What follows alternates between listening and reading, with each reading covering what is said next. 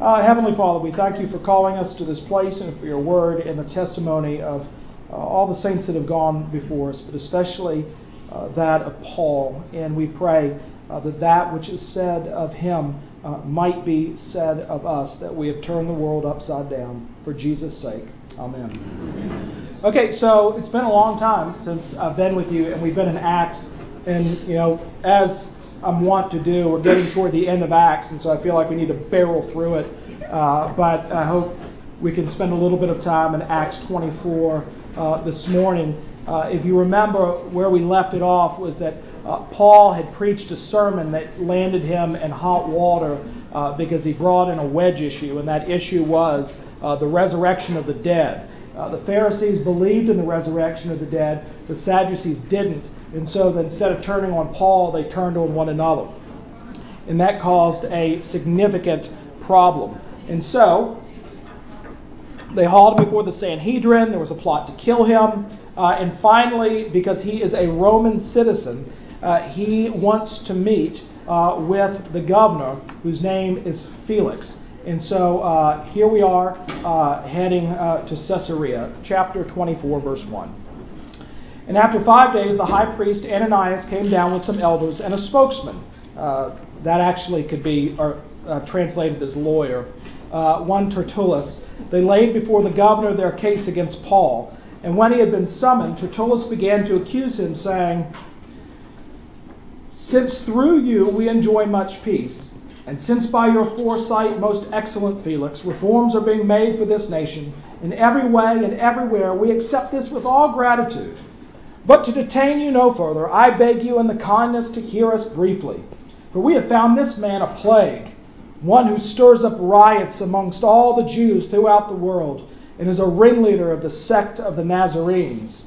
He even tried to profane the temple, but we seized him. By examining him yourself, you will be able to find out from him what everything of which we accuse him. The Jews also joined in the charge, affirming that all these things were so. And when the governor had nodded to him to speak, Paul replied, Knowing that for many years you have been a judge over this nation, I cheerfully make my defense. You can verify that it is not more than twelve days since I went up to worship in Jerusalem. And they did not find me disputing with anyone or stirring up a crowd, either in the temple or in the synagogues or in the city. Neither can they prove to you what they now bring up against me. But this I confess to you, that according to the way, capital W, which they call a sect, I worship the God of our fathers, believing everything laid down by the law and written in the prophets, having a hope in God, which these men themselves accept that there will be a resurrection of both the just and the unjust. So I always take pains to have a clear conscience toward both God and man. Now, after several years, I came to bring my alms to my nation and to present offerings. Remember, he collected from the Gentile church an offering to help uh, relieve the church in Jerusalem. Uh, while I was doing this, they found me purified in the temple without any crowd or tumult. Some Jews from Asia, they, that's Turkey, they ought to be here before you and to make an accusation, should they have anything against me.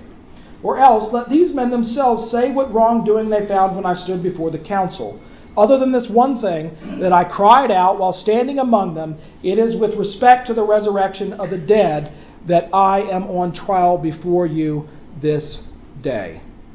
The word of the Lord. All right. Actually, the really good stuff happens in the next couple verses, uh, but we're going to stay here because there's a lot of good stuff going on. So, what Paul has done is he's entered himself into a legal proceeding that is ultimately going to re- lead him uh, to Rome. And every, you know, Paul has just gone from persecution to persecution to persecution. That is the story of uh, his life. And uh, he can echo John Bunyan when he said, Well, you can release me from prison today, but I'll be preaching the gospel tomorrow. And, uh, and so, uh, Paul, even when he was released, uh, he found himself in hot water. Why? Because the gospel divides. Now, one of the things that uh, Paul does that really would get people stirred up is not just the gospel, but really the implications of the gospel. Um, what implications does the gospel have uh, for the people in Jerusalem? What implications does it have for the city in Corinth? Uh, what implications does it have for the people who heard him on Mars Hill in Athens? Uh, really significant implications, and sometimes those implications are spelled out, like uh, in Ephesus. Remember, there's a huge riot. Why? People started becoming Christians, and it put a huge dent in the silver trade. Not just jewelry, but little statues that people uh, would buy of Artemis in order to worship him. And uh, they put them up in their house in the same way that you or I might put up a cross or uh, a nativity set. And so they became Christians and they said, We want none of it. And then he comes into Jerusalem where Christianity already had begun to make some headway, so much so that uh, Tertullus the lawyer knows about it uh, and has some evidence, uh, not just from Jerusalem, uh, but all over the empire, uh, Paul is stirring up trouble. And actually, that part where it says um, um, that bit about, uh, where is it? Uh, stirs up riots among all the Jews throughout the world. Uh, that actually can be uh, inter- interpreted as turning the world on its ear. Wor- this man turns the world upside down. But what a great accusation. I mean, can you imagine that, that somebody would say that not just about us individually, but even the Advent? fact, oh, I've heard of the Advent. Y'all are trouble. You've turned the world upside down for Jesus Christ. If you could just stay on the corner of Fifth Avenue, I mean Sixth Avenue and 20th Street, everything would be great. Uh, if you if you if you aim at nothing, you're sure to hit it. Uh, the surest way uh, to make sure the world doesn't get turned on its ear, that the world doesn't get turned upside down for the gospel, is that people don't go. Is that people don't go. And uh, we read that blessed are the feet of those who bring uh, good news uh, and the life of a Christian, not even an evangelist. Uh, the life of a Christian is really, really hard. I mean, Paul was a single man. He didn't take money from anyone. He insisted on making tents and working in leather goods wherever he went uh, in order that he would be holden to no man. Uh, and go so far as to say, look, I, I want to make sure my conscience is clear both to man and to God. And by that he means not one, I'm not beholden to anybody, I'm beholden to God. Uh, but two, uh, if you aren't stirred up a little bit, then I'm not doing my job. Now, what we're going to find out based on Felix's reaction is that Paul is preaching here one of the most appropriate sermons that he could possibly preach. He found the bruise and he decided to press in on it. Now, I'll, I'll get to the behind the scenes story because Luke doesn't lay it out for us. But suffice it to say now, I'll give you a little sneak peek. Um, Felix and his wife Drusilla, and somebody should have talked to her parents. Uh, Felix and his wife Drusilla aren't really husband and wife. Uh, she's actually married to somebody else, uh, but because he's the governor, he can kind of do what he wants. And Paul alludes to this in sort of a sideways way that gets Felix so upset, but so convicted that he, I will deal with you on another occasion. And then off he goes. Uh, and you know, sermons like that, you know, how many of us have listened to a sermon and it hits us right between the eyes, and our initial reaction is, I hate that preacher. He's, uh, you actually think that he knows some, somehow somebody told him about you, and so you feel like all of a sudden this sense of betrayal that, that someone ratted you out, and now he's using you in a sermon, and but then eventually the anger sort of subsides when you realize there's no way that he could have known about that. And so maybe it is God, and maybe I, I this is a word for me, and maybe I need uh, to, to, wrestle with it. And so um, I, I, laugh sometimes when people come up and they blame me for things. I say, well, maybe you should blame God uh, because I. I mean, I really, I wish I knew what was going on a little bit more in your life, but maybe that it's God who's speaking. And Paul has that ability to be able to preach in a way that, in fact, quite frankly, is winsome. Because even though they tried to kill him, people really like hearing what Paul has uh, to say. He's not the most articulate guy, uh, but here's this guy who is uh, preaching with this supernatural power, and people's lives are being changed in such a way that the world gets turned upside down. Now, Paul appeals to his Roman citizenship in order to get a different track. Uh, I think also, too, uh, he does want to go to Rome and evangelize Rome. Uh, and he realized if I can go as a prisoner of the emperor, he'll pay my way. Right? I don't have to pay my own way. So I can go and, uh, and they'll treat me well because I'm a Roman citizen to an extent. But actually, here, Paul is in chains before Felix, uh, the governor. Uh, But this accusation, and Tertullus is very smart, uh, turning the world on its ear, what is the Roman Empire's greatest fear? Peace. Right. Disorder. Maintaining peace, maintaining the empire, the Pax uh, Romana. And in what they, the way that they did this is, for the most part, wherever they conquered, they allowed people to maintain their everyday traditions, their religious convictions, things like that, so long as it didn't interfere with the peace of the empire. And so, for instance, the Jews were allowed uh, to worship. And here's something that's very interesting when you think about why Jesus came when he did. He was born in a very narrow window of time where, one, the Jewish authorities could not kill him on their own. And if they could, how would he have died? Stoning. They would have stoned him to death. And yet, the Jews could bring, because they had the Sanhedrin, they had the high priest, they could bring an accusation and bring it to the governor in Jerusalem. And based on that, the Roman authority could decide to execute the person. And so, this very narrow window of time meant that if Jesus was found guilty, he would have to be executed by the Roman authorities who would crucify him.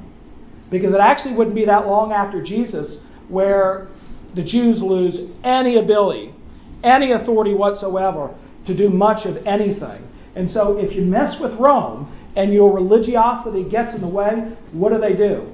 They destroy your temple. Right? So Titus came in, they said it was an accident, but you know, it's. I, I have lots of accidents. Oops. Uh, and, uh, and, you know, there we were just hanging out, and all of a sudden the, the the temple was reduced to rubble. Sorry. Uh, so they, uh, they totally destroyed the temple, uh, the center of Jewish life, and said, now uh, you're beyond double secret probation. Uh, your, your hours and anything short of conformity uh, will result in death. And so after that, after you know Titus sent his army out, and that's when you have a real significant crackdown. You have the situation down at Masada, if you've ever been down there, well worth looking up. It's an amazing story. Uh, there was a Peter O'Toole movie uh, about it as well. And you can go visit it. It's up on the mountain, and you can still see where the Roman Romans were camped out there down at the bottom trying to get up to it.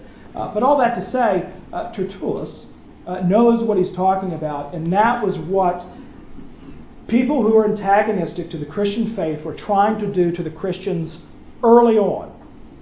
They were trying to pin on them a charge of treason, a charge of disorderliness.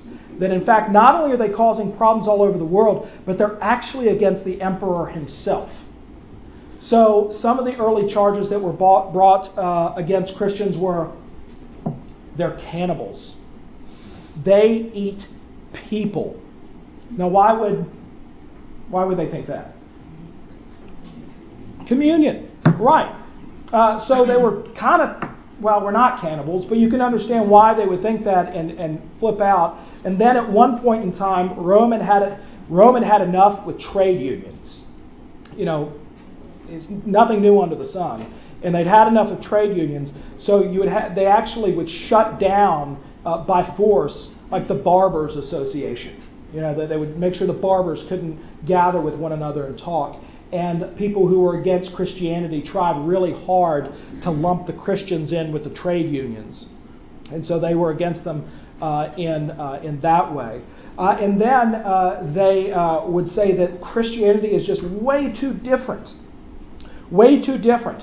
Because at least as a Roman, uh, you know, if you're the Roman governor, you can look up and there on top of the hill and called Zion is, is a building with pretty columns, and, and what do they call it? A temple, right? And what happens at the temple?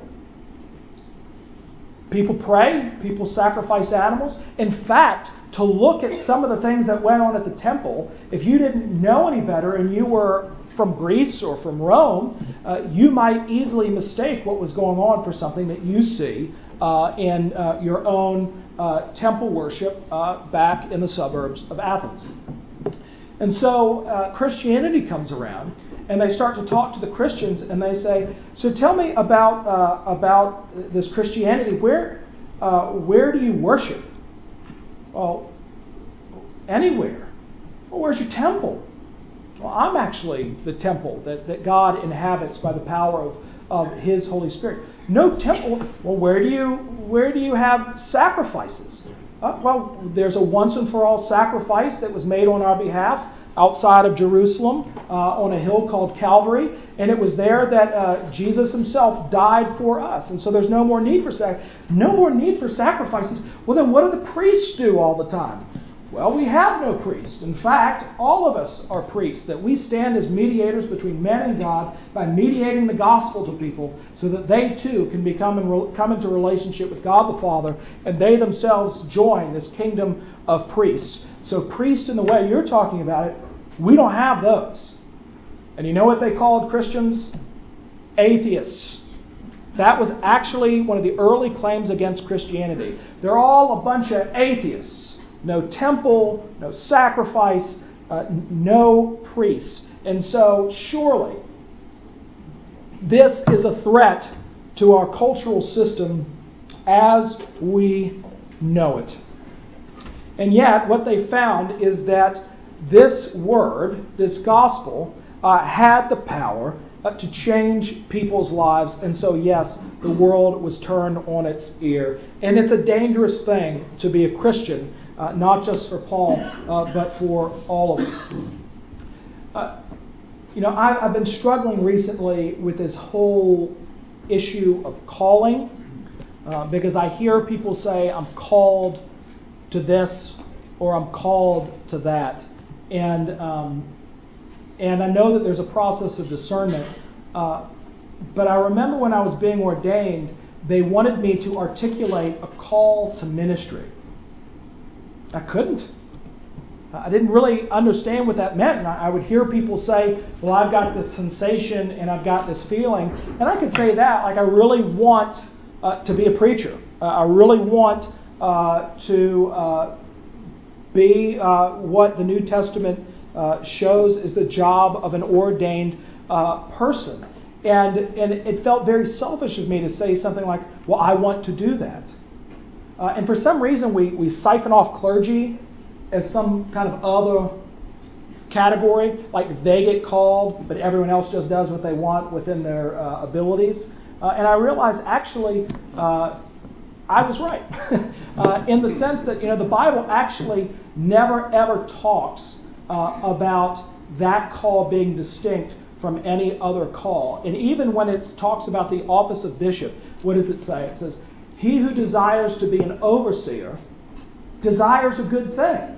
Which means what? In the early church, there were men putting themselves forward and saying, Hey, I'd like to do that. And if there was any sense of call, do you know how they decided who would lead the church? They cast lots. They put names in the fishbowl and plucked them out and let God decide based on that uh, who would, like for instance, who would take Judas's uh, Judas's place. And so uh, I was reminded uh, last week that uh, when we're thinking about our own vocations, that all of us have the same vocation, and that is we are Christians. That is God's call on our lives. That is our ultimate identity. That's who we are. Right? So that in that sense, we're no different from Paul. We're no different from one another. Uh, that we're Christians and we're meant uh, to uh, believe on Him, and we're also meant uh, to share the gospel uh, in word and deed uh, to those that we encounter, and very much so to the ends of the earth. Now, we all have different occupations for the most part. Know, we can talk about occupations. And, and a lot of times, you know, someone who's really struggling about what they ought to do, I sometimes just say, well, what do you like to do? You know, I think about the raw hand that has been dealt a number of people in our world uh, I remember there was a guy my, uh, I went to high school with, and all he wanted to do was to go to the Votech school and work on cars his entire life. That's how he spent his spare time. He absolutely loved taking things apart and putting them back together. It just really thrilled him. Well, his parents said, eh, can't do that. And so what they said, well, I'll tell you what you can do is uh, go to college and get a degree, and then we can talk about it. And, uh, and so this person uh, went to college uh, and was an English major and, uh, and, and graduated. And, uh, and in fact, you know, his parents said, well, you know, we'd love for you to th- consider graduate school. And he went away and he got a, a master's uh, in English Lit. And, uh, and now uh, he is uh, putting all that to use uh, at the garage that he now owns, working on cars. Because he just realized, you know, these ideas of what we think is the right pattern moving forward rather than actually stopping and saying, you know, as Maturin once said, community exists for the rescue of person. Right? Our job is to help people live into their callings in life and not to judge them. That doesn't mean you don't steer them and there's not discernment and, and you, you, you talk about it. Uh, because, quite frankly, I mean, there are some people out there who will say things like, God has called me to brain surgery and should not be anywhere near. Uh, uh, and there are people who are even very qualified doctors, one of which actually goes to church here, and he was one of my college roommates. And, uh, and if I ever come to and wake up and see him above my bed, I'm just going to say, let me die. Let me die. I, I know what he was like in college. He's probably sitting here today. Uh, just let me die. Uh, but uh, surely, uh, surely you know, understanding that we can serve God in whatever the context is that we're serving. But let me piggyback on my Votech friend. Uh, the number of people who have been called into full time gospel ministry, and by that I mean pulpit ministry, missionary work, youth ministry, you know, to work in the life of, of the church uh, under that structure. Uh, the number of people that I have um, encountered uh, whose family dissuaded them from going and the great regret that they have experienced in their life. I even heard a story last week of a young woman uh, who felt called to go to Afghanistan. And this is before, this is before uh, 9 11. And uh, she felt called to go to Afghanistan. And her father uh, was a vestry member and a very uh, committed uh, member of the church that she was at. And, uh, and she articulated to her dad, he said, I want to talk to you about this. And rightfully so, the dad was very concerned uh, about her safety and well being. And she finally looked at him and said, Dad, if I don't go, who will? I mean, she really looked uh, at, at Afghanistan and just had compassion and mercy and, and, and realized that she had to go. And you know what he said to her? You can do better than that. You're better than that. You need to find something else to do. And she was really devastated by it and, didn't go. Now, uh, I, I, don't know whatever happened to her. Someone relayed that story to me. Uh, but I have had people uh, that I've encountered along the way, young men uh, in college, who want to enter pulpit ministry and who have been dissuaded by their families, telling them, you know, financially you've grown accustomed to a certain way of living, and it's too much of a sacrifice for you to go into the clergy ranks. And so as a result, few people go. Few people heed that call. And uh, I'll never forget, uh, this is one of those stories that I tell, and, I, and I, I realize it makes me sound ridiculous. Like this one time Lauren said, I, I woke up one morning and didn't feel very well after a really great meal. And she said, Are you okay? And I said, Ugh, too much foie gras. And she said, You know, you can't say that in public, right? Because that makes you sound ridiculous. So, um, but I, I, I, was, I was in high school, and, and I knew that this is what I wanted to do in high school. And uh, my parents were sweet and kind enough to take my brothers and I out to Hawaii and I was playing golf out there, and it was with a guy and his wife, and they were from Asheville, North Carolina. And do you know what they did for a living? They judged beauty pageants. And so I thought maybe God is changing my calling. Maybe I, maybe I. And I remember his name was his name was Tuck Green, and and I had never spoken to him since. I just remember. And we're just talking about it, and he was really asking me a lot of questions. He said, you know, you're going to go off to college and you're going to you know all this and this is what you're going to do. And I said, well, that's, that's the plan. And, uh, and finally, we, we uh, made it to the back nine, and he just looked at me and he started crying. And he said, You know, as a young man, I felt like I should go into pulpit ministry, and there's not a day that goes by where I don't regret. and know that that's what I should have done. And I said, well, it's never too late. Uh, it's never too late. And, and don't uh, think that God hasn't used you in your beauty pageant ministry. Uh, uh we talk about the anti gospel. I'm here to judge you. And wrong swimsuit.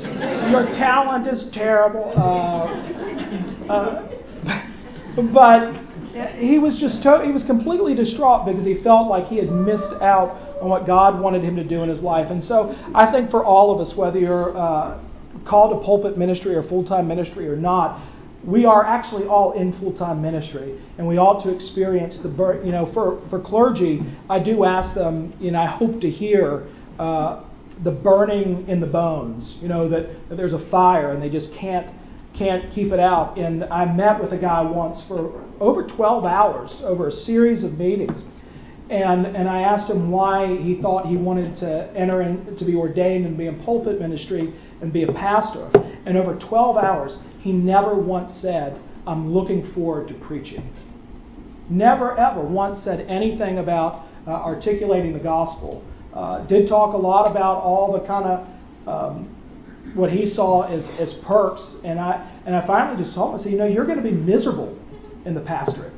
You are going to hate it uh, because what you think it is. You know, people. I know people who get ordained because they think that it gives them instant credibility and respect. So this is a brave new world. You can forget that. Um, you know, it's very funny. I had a conversation with Mike Hill when he was here, and he said this the last time he was here. He said, you know, he said, The only time I really wear my collar is when I come to the Advent. And he said, Because in England, no one's coming up to you and, and saying, Hey, I'd like to talk to you about something. If anything, they look at you and they cross the street. Uh, they avoid you. They don't, they don't want to be in, engaged in that kind of thing. And, uh, you know, it's, uh, I heard another story last week that was really great about D.L. Moody, and uh, Dwight Moody was known uh, for just uh, really having a heart uh, for everybody, and he um, uh, would uh, go out of his way to make you feel loved and wanted. And no matter who you were. And he was out walking in Chicago one day, and he was walking through a park, and he found this guy laid out on a park bench, and um, you know, hung over, had been out on a heavy night of drinking, and was just there. And, and Moody just sat down uh, at this guy's feet, and sat there, and the guy kind of opened up one of his eyes, and, and Moody said, Good morning. And the guy said, Good morning. And, uh, and Moody asked him, he said, uh, he said, Sir, do you, do you know the Lord Jesus and just how much he loves you? And that he can save you, uh, not just your soul, but can save you from your present life now. The man looked, sat up, and looked at him and said, That is none of your business. Who do you think you are? And he said, Well, I'm Dwight Moody. And the man looked back and said, Well, it is your business. Uh, and uh, because that was the business that Moody was in uh, as a preacher. But that's all of us uh, have this vocation uh, to share uh, the gospel with our friends and our family and our neighbors. And the moment that the church loses its passion, even in the midst of accusation for that, uh, we're sunk because it means we're going to be stuck on the corner of 20th and uh, 5th Streets. And lots of people are going to say things about you as they did with Paul, uh, which are untrue. But what I found in my life is I used to get very defensive when people would accuse me of things, and I don't get defensive anymore because I realize that God is my advocate. Right? I have an advocate with the Father who is Jesus Christ the righteous. And so, and I trust that God is going to work uh, those situations out. And I know that in the end, truth will win out. I'm reading uh, Hopkins' biography on Charles Simeon, which is well worth the read. And uh, one of the things that they, Simeon early on in his ministry was so demonized because he was preaching the gospel uh, that uh, first the wardens locked the church, and then when they finally got it to open, the people who held the pews, you know, they paid rents for the pews, they locked the pews against Simeon so people couldn't sit there, and they themselves left. And so Simeon would preach to people just up in the gallery and people who would sit in the aisles. And then there used to be an afternoon service but the church hired another minister to do that service. And so Simeon was kept from preaching that one uh, service. And this went on for over seven years. I mean, any other guy would have said, I'm knocking the dust off my sandals and I'm out of here. Uh, but Simeon really had uh, a heart uh, for those people. And to think what might have happened if Simeon left. I mean, it, quite frankly, there's a good chance that some of us wouldn't be here right now. Uh, that we don't realize that God actually used Charles Simeon to minister to us, not just in his testimony, uh, but some of the things that Simeon did. He started the Church Mission Society, uh, which was the single greatest mission sending agency in the Anglican Communion. So you go to places like Rwanda and Uganda and Nigeria, well, basically anywhere around the world, you see that it's the province of Southeast Asia, the province of Australia, the province of the Southern Cone, which is South America, any Asian province. Do you know who evangelized them? The Church Mission Society. They were called Simeonites. Uh, and they went out, and they, they were, you know, a lot of them suffered uh, death uh, as a result of that ministry. Uh, but ultimately, Simeon knew that even in the midst of accusations, uh, most of them false, uh, that God wins out in the end. And so you see even here that Paul is using this trial as a platform for the gospel. He's really not trying to justify himself, he's trying to create a platform to preach. Because he knows not to trust in horses and chariots, because he's going to go to Rome, and what's going to happen to him in Rome? He's going to die he's going to die. And yet, he's taking advantage of every single minute. So, right now, he knows he's a dead man walking. But instead of throwing the towel in, instead of trying to just justify himself, he's going for it. He is going for it and preaching a word that the world desperately needs to hear and is capable of turning it upside down. Questions, comments, concerns? Are you saying it's not too late for me to get into the beauty pageant? I, I, you know, I'd say that ship has sailed, David, but I'm not sure it ever was in port for you.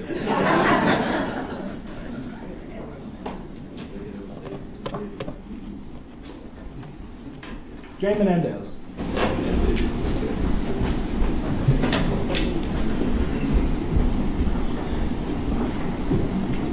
Um, Andrew, there's so many people in this room, and we we're in all sorts of different spheres in our lives, mm-hmm. and we touch all sorts of different people.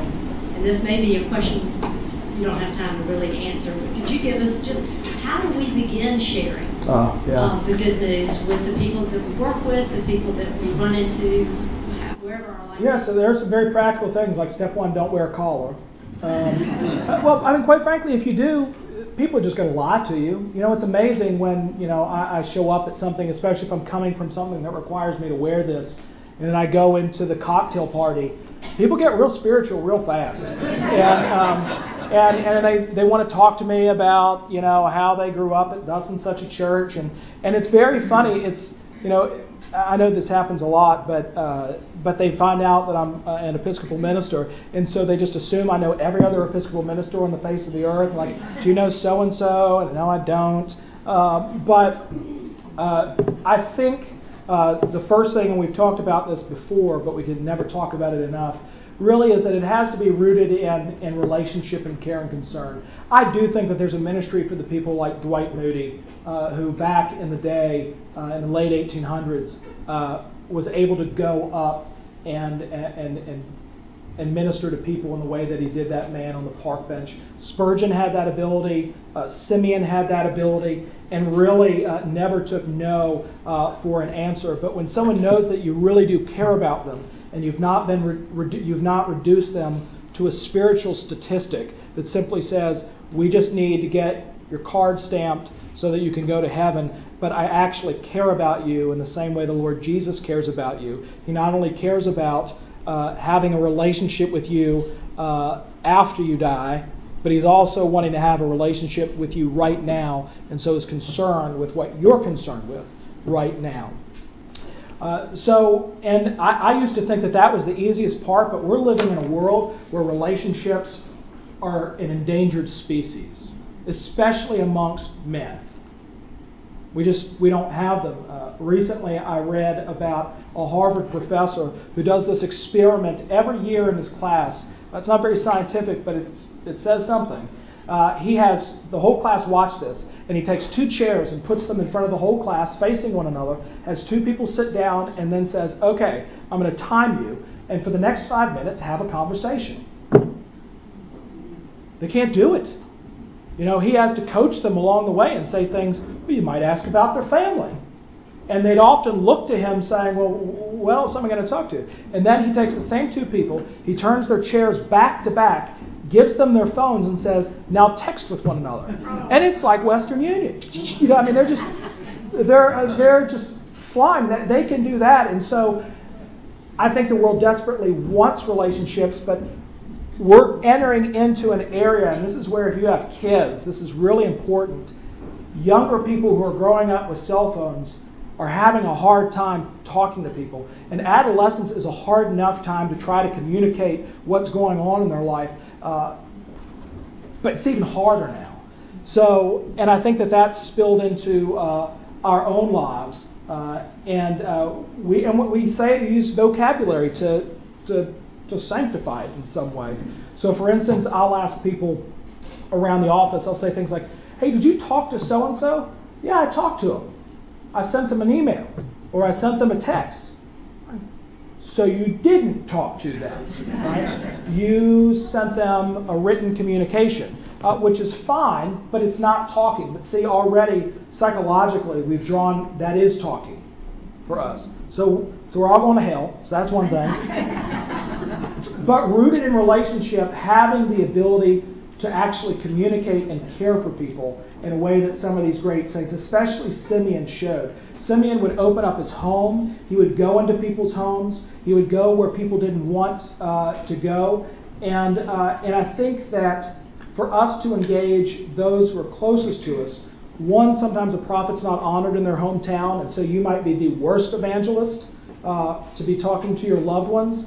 Uh, but I think an easy way to open up the question, uh, open up the conversation, is just to say, hey, cousin, son, daughter, mom, dad, you know, kind of grew up in the church.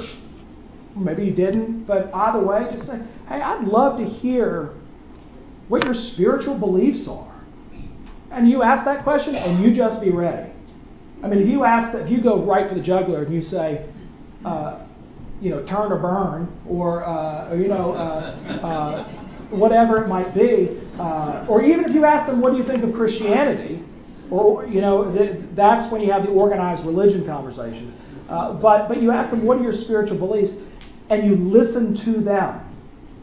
Right? We're having a hard enough time talking to people. It's almost impossible to listen. And actually listening to them and not do what all of us do and start formulating in your mind what you're going to say next in response, but that you would actually, because when you're doing that, what are you not doing? Listening. And so actually trusting that the Holy Spirit is going to be in, in the midst of that, and in the clearest way possible, articulate what the gospel is. Now, it may be that you do have to push on the bruise like Paul's doing here, that you won't know that you need a Savior until you understand your own sinful nature. Uh, and so you know, it's like saying to someone, hey, we're going to go ahead and start your chemotherapy and radiation. We're going to do a little bit of. Why? Why would I need all? Well, you have cancer. Oh, I get it now. Yes, let's move forward with that. So you first need to understand the need for a Savior, and then you can put Jesus out. Um, I, I, think that it would be wise for us uh, to spend less time in how to books uh, and more time in God's Word. Uh, just being able to, one of the things that I think is remarkable, I mentioned Wesley this morning. You read his journals, and he speaks in Scripture. Doesn't all, he's not citing it, you know how, well, you know John 3.16 or whatever it is, but he actually says to the person, well, I don't feel, you know, I just feel like God's presence in my life uh, is like a mean judge lurking over me, waiting for me to do something wrong. Like, well, you know that God didn't send his son into the world to condemn the world, but in order that the world would be saved through him. Uh, and so being able to do that, because again, that means you're not using your words, you're using God's words. So, good question. And I'd love to, if, if you ever want to come by the office, I would make all the time in the world to actually sit down and, and, and talk about how you do this. You know, you can come and say, I've got a spouse or I've got a friend or whatever, and this is kind of their hang up, and I'm trying real hard. How can I minister to them? That, believe it or not, that's what I'm here for. Uh, and, uh, and so I'd love to do that. You'd be most welcome. Go in peace to love and serve. Go in peace to love and serve the Lord.